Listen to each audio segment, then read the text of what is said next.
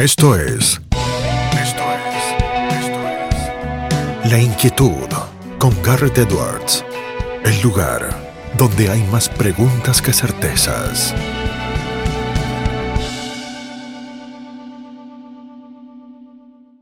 Damos vuelta de página aquí en La Inquietud por CNN Radio Rosario. Tenemos un enorme honor, placer y privilegio.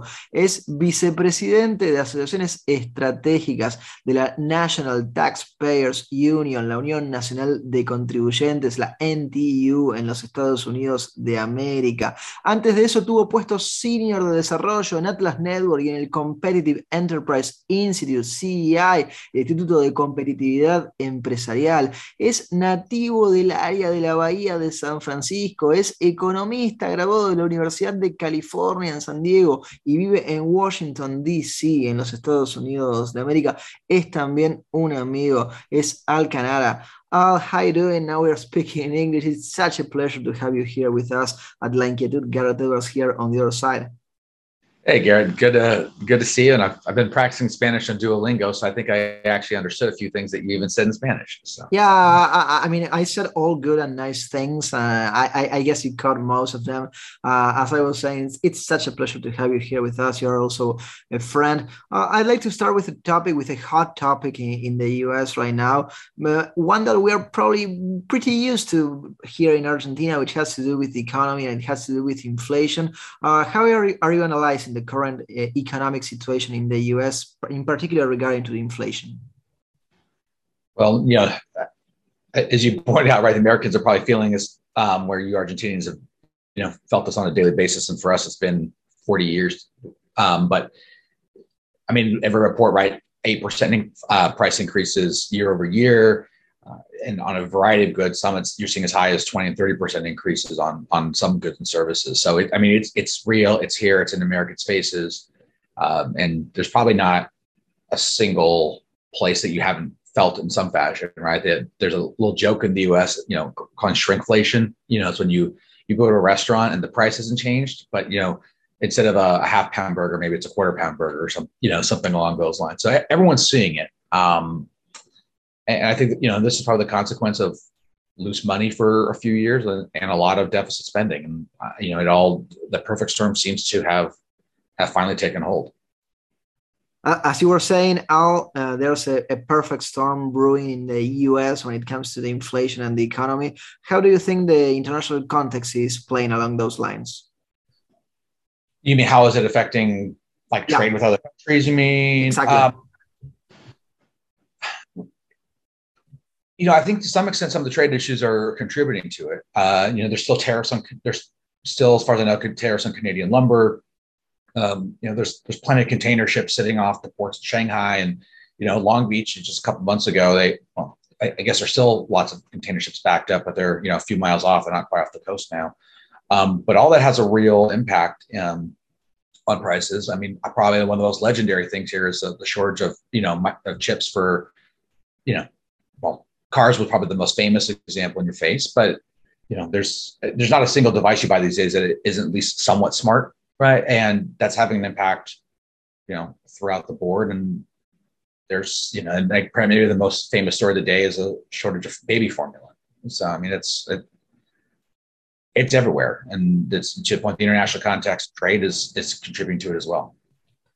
Um, we have recently gotten people to start understanding here in Argentina what do tax what, what, what do what, what the politicians do with the, their taxes and how everything works around that. It's called the National Taxpayers Union. What does it do? NTU has been around for 53 years our goal has always been to be, let's say, the, the taxpayers lobbyist in DC. And we are trying to push policies that are, broadly speaking, lower taxes, less government spending, but there, but everything we do is trying to move the ball to make taxpayers' life easier when it comes to the tax burdens or economic freedom. And that's coming on a, a few topics, but tax being our core one. Um, and I think we've built a really good reputation here in town as a aggressive but um, a pragmatic voice on on issues that affect all Americans. That's really interesting as well, Al, because, uh, for example, there's no lobbying law here in Argentina. H- how does the lobbying work in the US? Um, it's a pretty open-ended question, but uh, it, it can take lots of forms to be sure, right? I mean, there's lobbying used kind of broadly, right? Because some yeah. things we do lobbying, some things we do is educating lawmakers. Um, in our case, you know, we are just we are trying to provide what we think is objectively good information for lawmakers, and we'll meet with the lawmaker at either the federal, state level, or their staffs um, to make the case whether it's say preserving the best parts of the 2017 tax reform that happened here in the United States. Um, you know, some of those expi- some of those provisions start to expire this year, and we are working to keep the keep those good one keep the good ones in place, um, whether it's around expensing or some other items. Uh, but if that doesn't work, you know, and we also have a litigation effort that we've just started, and it's our public interest um, litigation effort on tax issues called our Taxpayer Defense Center. And the idea here is that we want to score um, wins in court for taxpayers. Uh, you know, this has not been done before. There's lots of other public interest law issues. I know you're familiar with them from what you do, but no one's done it on tax, particularly from a, a, a limited government angle. And you know, our goal is can we get courts to recognize the rights of taxpayers when they have a tax dispute, and that's that's what we're doing. I'm gonna follow on that thread, uh, Al, because it sounds really promising. So uh, this is fairly recent. The Taxpayers Defense Center at NTU. Are you currently right now litigating cases? Uh, is there something you, could share with us uh, publicly? Sure. Uh, we have two cases that we are uh, actively litigating. Um, I'll tell you about one. Um, it, it, involves a a bead making company that makes you know they make like plastic beads and sell them around the country. Um, we filed a lawsuit in federal court in Louisiana. Um, if you're an out-of-state seller into a state, into another state, you know, there's lo- there's lots of laws you have to comply with, and sales tax is one of them. And in Louisiana, you have to file paperwork in every single parish there. Um, parishes in Louisiana. Uh, be, because Louisiana is like the only state that has parishes instead of counties, right? Yeah, that's they, they call it parishes instead of counties, but yeah, that's um, but yeah. In every single parish, you have to do every single parish you sell into, you have to do paperwork to that parish. And it's a very tough system to comply with, and it definitely creates a burden on, on interstate commerce. Um, you know, and, and, it's interesting who collects the taxes. In some parishes, it's the sheriff that does the tax collection for uh, for sales tax. So, I, you know, uh, I like to say it's sort of a, a, a, New Orleans version of 1600s Nottingham, as far as that goes. but, um, uh, but that's the case we're litigating. It's a small business just trying to sell to people who want to to buy. You know, I mean, relatively. You know, a, you know, these aren't big ticket items, right? You know, not like buying like you know a two hundred thousand dollar you know truck or something like that. It's you know, it's people buying beads, and you know, it's lots of small businesses get locked out of being able to sell in the states because and into Louisiana because it's just too hard to comply with that tax system there. I, I'm just really looking forward to seeing that advancing. Al, uh, I know that timelines are, especially the legal ones, are not set in, in stone. Uh, that will probably take years in Argentina to get a, a, a, a ruling. Uh, is it that long in the US for these kind of cases? Is it years, or, or what kind of uh, prediction or expectation do you have at NTU with these cases? No pauses, ni adelantes o retrocedas. Quédate en La Inquietud con Garret Edwards. I don't like to make an expectation on these things. I've seen these kind of cases move to complete to completion in 18 months, and I've seen some that can take five and six years. It, I think it just depends on how urgent is it by a court. You know, what's the judge's urgency on it? It's state procedures, uh, federal ones in this case, and yeah and you know, I mean, like everywhere else, COVID the last couple years has made certain things timelines involving the courts harder, right? So it's you know, it's in my mind, it's not predictable. My, my colleagues probably will feel differently, but um, my mind, probably not predictable. Al, you're a great expert on an issue that Argentina used to know and practice a lot about, but uh, it stopped doing probably sometime around the 20th century, and it's still not as big as it used to be and not as big as it could be. It, it has to do with philanthropy. How's the philanthropic culture in the US? Um, the US is probably the world's biggest outlier when it comes to philanthropy. Um, you know, it's the, the typical number, it's like 2% of GDP is what the US typically gives away every year. Um, and the last time I looked at the, the, comparative numbers, that was, you know, roughly the GDP of Belgium. So, you know, that's given, that's given away every year. It's a lot of money. Um, a lot. Yeah. And it's, you know, it, some of the parts of the English sphere are somewhat comparably generous, but really it's, I mean, this is very much an American, um, in my mind, American an American phenomenon how much people give out of their own pockets, or, you know, around, and, and, the fact that it is kind of a, I don't want to say an industry, um, but it's it is definitely a viable business model for say an NTU. Right, we're we're donation driven. Um, my last two employers, you know, both of which you mentioned in the intro, are completely donation driven. You know, we've never taken a dime of government money, and we never will.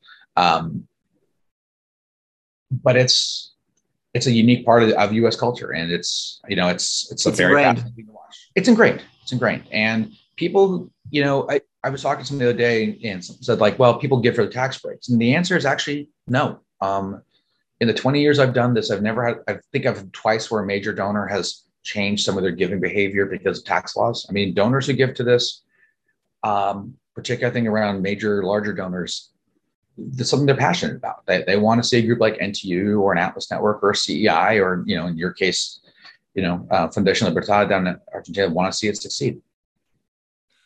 That, that's really interesting. What, what, why do you think that, evolved that way in the USA? I mean, it, it, it's entirely cultural. It's not economical, as you said. It's not an e- eco- economic analysis that they do for a taxes or a finance one. It, it has to do with how the US has evolved since its inception, right?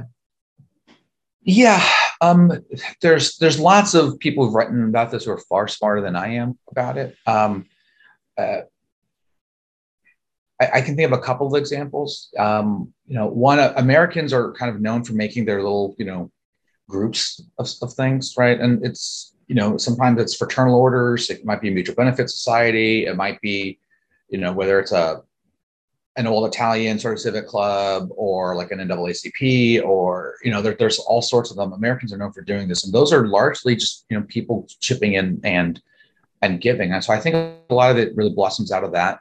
Um, you know, there's definitely a lot of money that comes out of, out of governments to charities. You know, particularly around sort of things around social services and the like. Um, but you know we don't quite have the same welfare state that other places have and i think that also contributes to just a general feeling of, of charitable giving. Um, and there are probably some things in tax laws here that make certain things easier. Um, but i think some of those cultural elements you mentioned that you mentioned a lot of this is just cultural. It's like we this is just you know what we do here. We have been helping i'll help uh, push the ideas on liberty not only in the us but all across the globe. Uh, how are you seeing the current landscape on the ideas on liberty right now?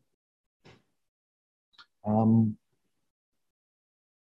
you know, I, it's I think it's a thriving scene as far as I can see. Um, you know, I, National Taxpayers Union, for example, is part of a group called the World Taxpayers Association, and we are working with other free market groups around the globe to push good tax policy.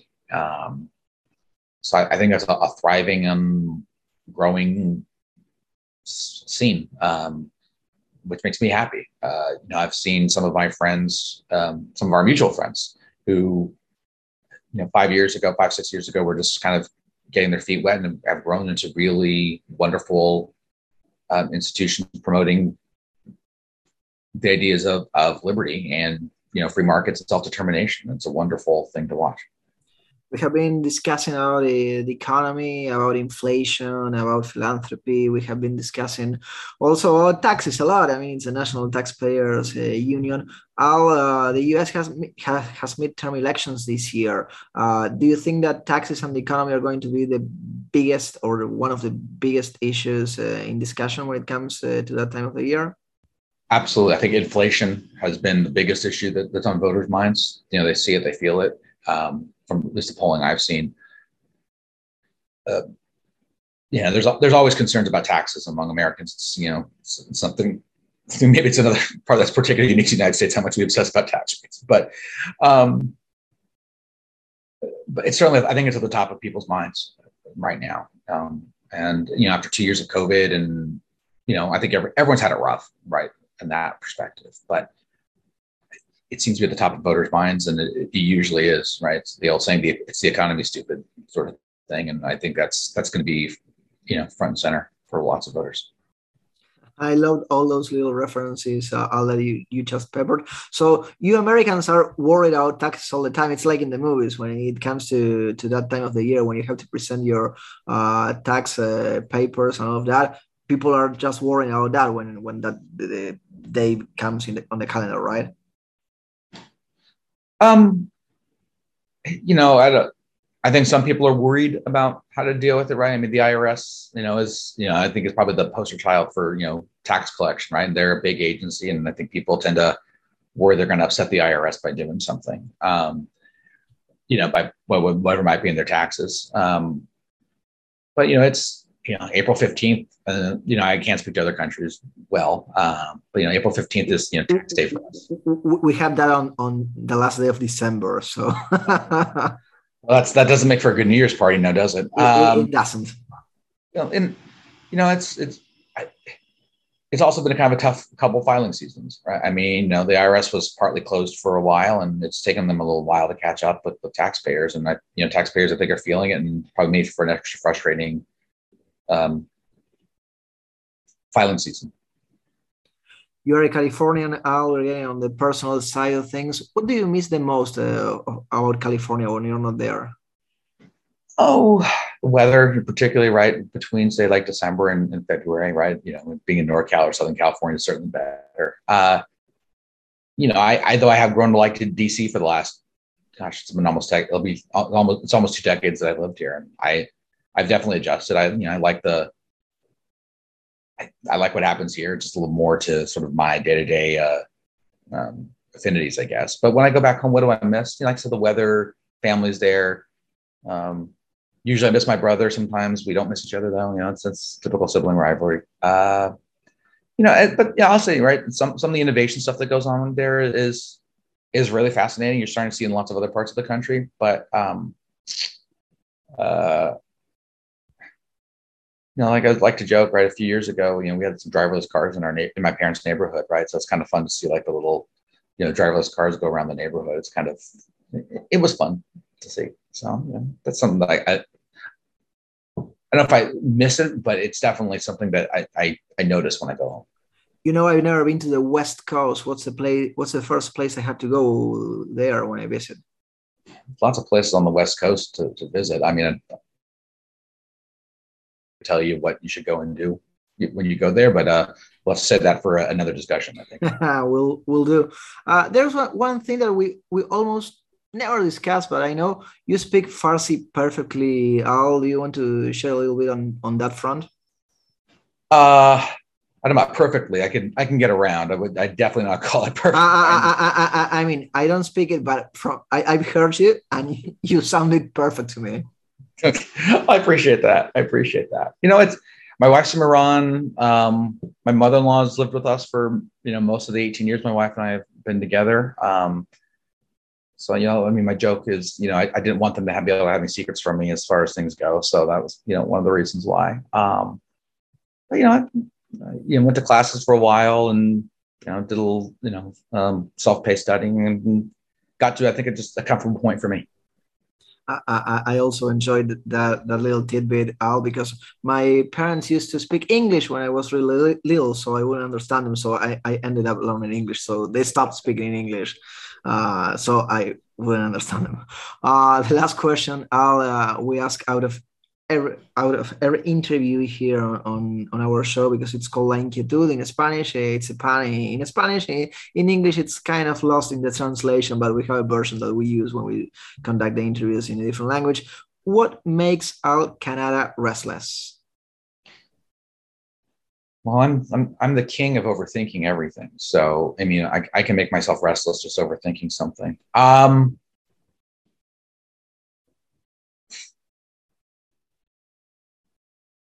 what keeps me restless? Wow, that's a that's a really good question. Um,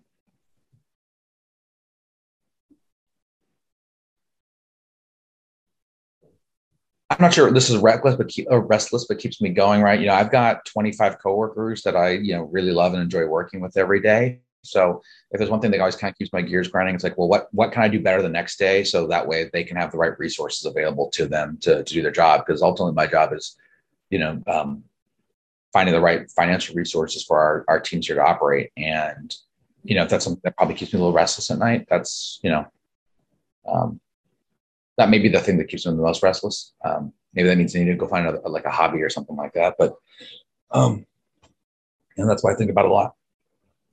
I would like to thank you uh, for your time, for the time you share with our audience. We had a, a, great time with you, and we send you a big hug from Argentina. Thank you, Garret. Thanks for having me. Appreciate it. Lo teníamos a Alcanata desde los Estados Unidos de América, aquí en La Inquietud por CNN Radio Rosario. Esto fue La Inquietud con Garrett Edwards.